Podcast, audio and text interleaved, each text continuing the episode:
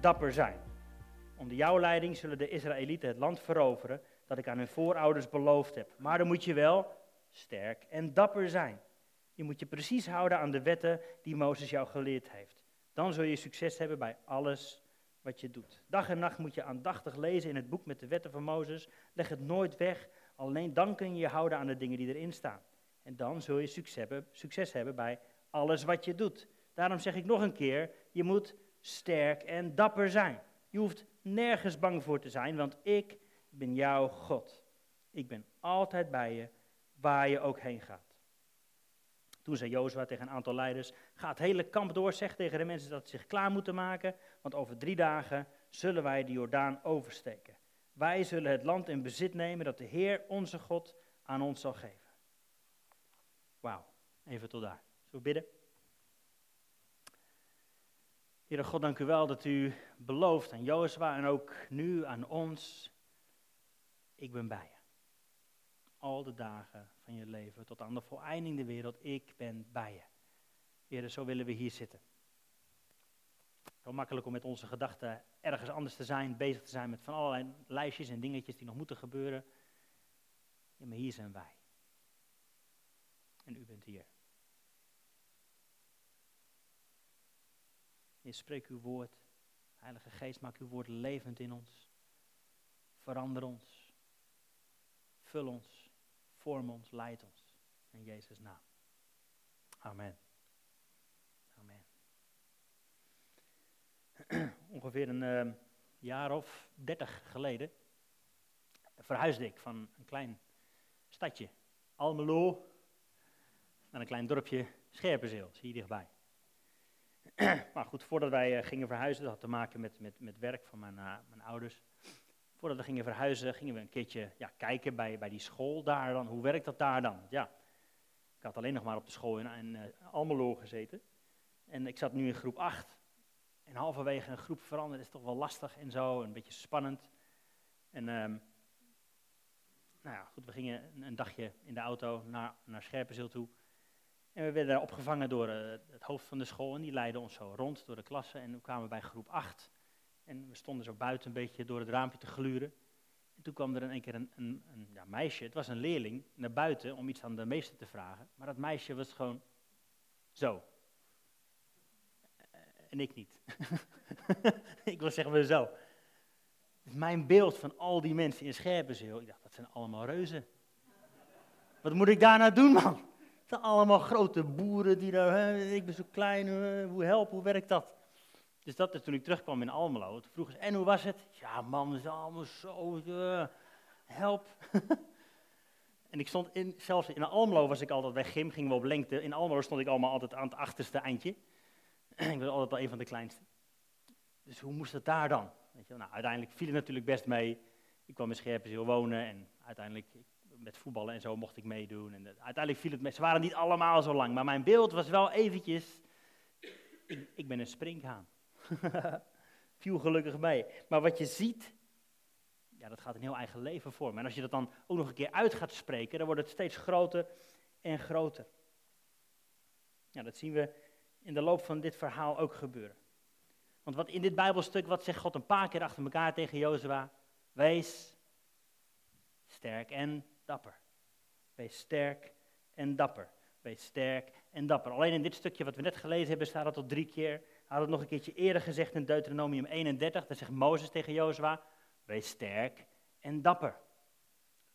Later in dit verhaal gaat Jozua naar het volk toe en die zegt wat ze gaan doen. En het volk zegt, ja dat is prima, maar Jozua, wees sterk en dapper. Wat denk je dat de boodschap was? Wees sterk en dapper. En waarom was dat de boodschap? Nou, we moeten even een klein stukje terugkijken in de geschiedenis. Het is niet de eerste keer dat Jozua aan de grens van dit land stond. Het gebeurde één keertje eerder, 40 jaar daarvoor. Weet je nog? In nummer 13 lezen we het volgende stukje. De Heer zei tegen Mozes, ze zijn net Egypte ontsnapt, ze zijn in de, in de woestijn op weg naar het beloofde land. Stuur een aantal mannen naar dat land toe, naar Canaan, dat ik aan jullie zal geven. Die mannen moeten gaan kijken hoe het land eruit ziet. Kies uit elke stam een leider van een familie. Nou, Mozes deed dat en hij stuurde vanuit de woestijn twaalf mannen op pad. Het waren allemaal leiders van het volk. En uh, nou, er zijn een paar mensen hier die in verwachting zijn als je nog leuke kindernamen wilt. Hier heb je ze. Samua, Safat, Caleb, Yichal, Hosea, Palti, Gadiel, Gadi, Amiel, Setur, Nachbi en Geuel. Kies er maar eentje uit. Oscar mag ook, ook een leuke naam. Dat waren de namen van de mannen die Mozes op pad stuurde. Ze moesten gaan kijken hoe dat land eruit zag. Een van hen was dus Hosea, de zoon van Nun. Maar Mozes noemde hem voortaan Jozua. Leuk hè? Dus opgezocht, waarom, waarom in één keer die, die kleine naamswijziging? Want dat betekent toch bijna hetzelfde? Maar wat de Joodse commentaren hierop zeggen is, Hosea betekent zoiets als, oh God red ons. En Jozua betekent zoiets als, God red. Totaal ander hart. Oh, God red ons. God red. Amen. Twaalf verspieders waren dit. Tien waren slecht. Twee waren goed. Jullie kennen hem. Dank je. en ze kwamen terug met een verslag van wat ze hadden gezien. Deze twaalf mensen hadden allemaal hetzelfde gezien. Het land vloeit over van melk en honing. Het is een goed land. Maar, zeiden de tien. Maar, er zijn reuzen. De steden zijn versterkt en groot. Het land verslindt zijn inwoners. Het volk bestaat uit mannen van grote lengte.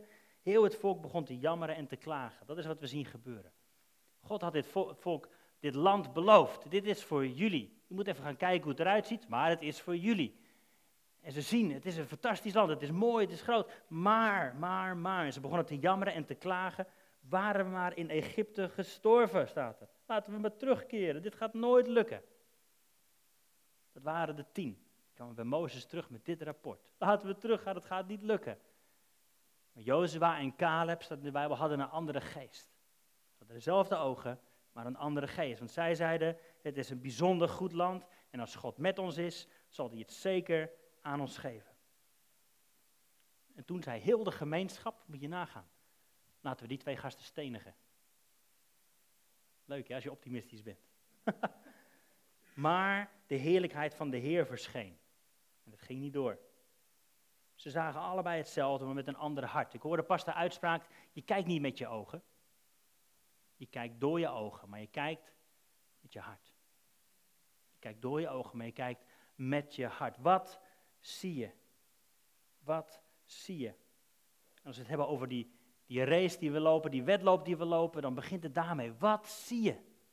Zie je allemaal obstakels? Zie je, dat gaat me nooit lukken? Zie je, het is veel te ver weg? Zie je, het is niet voor mij weggelegd? Of zie je de finish? Hou je ogen gericht op Jezus. Wat zie je?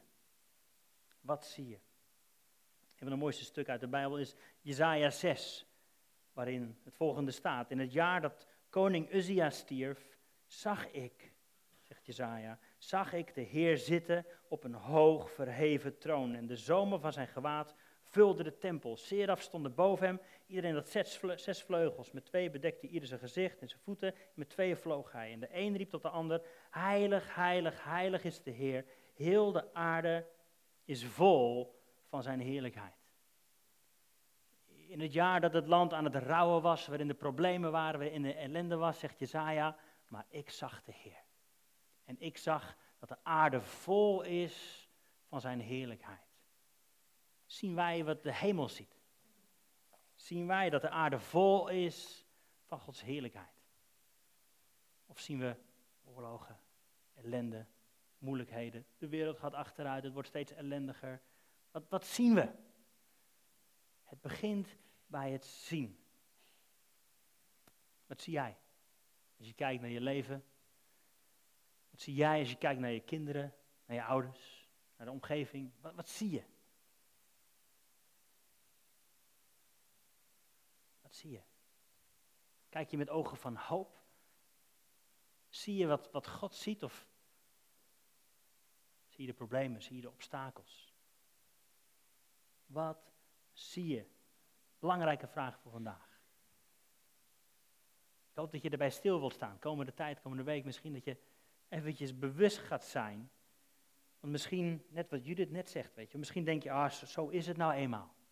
Ja, zo, ben ik, zo denk ik nou eenmaal. En kijk je met die ogen naar jezelf? Of ga je met ogen van God naar jezelf en naar jouw situatie kijken en dingen anders zien?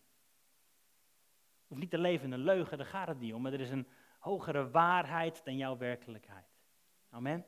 Er is een hogere waarheid dan jouw werkelijkheid. Het begint bij het zien, maar daarna komt het uitspreken. Zeggen wat je ziet. Woorden hebben kracht, zegt Spreuken 21, 18. Sorry, Spreuken 18. Leven en dood zijn in jouw tong. Zijn we er bewust van?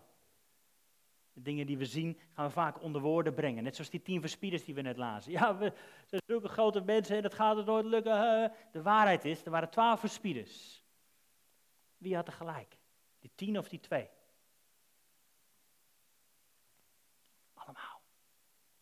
Die tien die zeiden, het gaat ons nooit lukken. Is het ze gelukt? Nee. Die twee die zeiden, het gaat ons lukken. Is het ze gelukt? Ja. Wie had er gelijk? Ze zagen het, ze spraken het uit en het werd waarheid in hun leven. Wat zie jij in jouw leven? Wat spreek je uit in jouw leven? Dood en leven zijn in de macht van jouw tong. Wat beleid je? Wat, wat spreek je uit? Maar ook, heel praktisch, hoe bid je? Hoe bid je? Hoe bid je? Dus kijken naar Ezekiel 37. Andere manier van kijken daarnaar. De hand van de Heer was op mij, staat er. Ezekiel 37 vanaf vers 1. Ezekiel was een profeet. En die zag het volgende. De Heer bracht mij in de geest naar buiten en hij zette mij neer midden in een vallei vol met beenderen, botten. Hij deed mij er aan alle kanten omheen gaan. En zie, er lagen er zeer, zeer veel op de grond van de vallei en ze waren zeer dor. Oftewel, dit waren botten van mensen die al lang waren hij zei tegen mij, mensenkind, zullen deze beenderen tot leven komen? En ik zei, Heer, u weet het. Hij zei tegen mij, profeteer tegen deze beenderen en zeg, dorre beenderen, hoor het woord van de Heer. Zo zegt de Heer, ik ga geest in u brengen en u zult tot leven komen. Ik zal pezen op u leggen, vlees op u doen komen, een huid over u heen trekken, een geest in u geven, zodat u tot leven komt en u zult weten dat ik de Heer ben. En Ezekiel zegt, toen profeteerde ik zoals mij geboden was. En er ontstond een geluid zodra ik profeteerde. En zie, een gedruis. De beenderen kwamen bij elkaar, elk been bij het bijbehorende been. En ik zag en er kwamen pezen en vlees op en een huid overheen, maar er was nog geen geest in hen. En God zei, profeteer tegen de geest, profeteer en zeg, zo zegt de Heer, geest, kom uit de vier windstreken en blaas in deze doden, zodat ze tot leven komen. En ik profeteerde zoals hij mij geboden had. En toen kwam de geest in hen en ze kwamen tot leven. Ze gingen op hun voeten staan, een groot leger. Ezekiel vraagt hij niet, oh Heere God, alstublieft. Wilt u alstublieft, misschien Heere God, alstublieft. Nee, je gaat een lesje in bidden. Wat zie je voor je? Spreek het uit. In de Bijbel heet dat profeteren. Getuigen met de geest van Jezus wat je ziet gebeuren. Zullen we ook zo leren bidden? Oh Heere God, alstublieft. Weet je, we kennen al die ellenlange gebeden wel. Of gaan we doen eigenlijk wat Jezus deed. Lazarus, kom. Mooi gebed. Meisje, sta op. Wees genezen. Totaal andere manier van bidden. Maakt dat je hart warm? Word je er hongerig van? Begin bij het zien, hè. Wat, wat zie je voor je als je naar je kinderen kijkt? Wat zie je voor je? En wat spreek je daarna over ze uit? Oh, dit wordt erg moeilijk. Oh, ik zie nu al op tegen de tijd dat, oh. Ja, toch? Kennen we allemaal. En dan wordt het nog waar ook. of gaan we leven uitspreken? Gaan we onze hart veranderen? Gaan we onze ogen veranderen? En zien wat God ziet.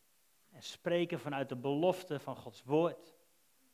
Vanuit de belofte over jouw kinderen, over jouw situatie. Wat heeft God beloofd? Wat heeft God gesproken? Wat staat er in zijn woord? Neem het, eet het.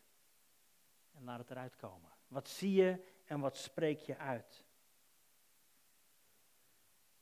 Gods waarheid zien en dat uitspreken. Net als wat Jezaja deed. Wij zijn geroepen, vorig jaar hebben we het er heel lang over gehad, als koninklijke priesters. En dat betekent, wij zijn mensen die invloed hebben op deze wereld. Vanuit Gods koninkrijk hebben we een andere autoriteit, een andere macht. Wij zijn dragers van zijn aanwezigheid. Waar wij binnenkomen, komt leven binnen, komt hoop binnen. zijn geroepen om invloed te hebben van leven. Wat spreek je uit? Wat zie je? Welke stappen ga je zetten?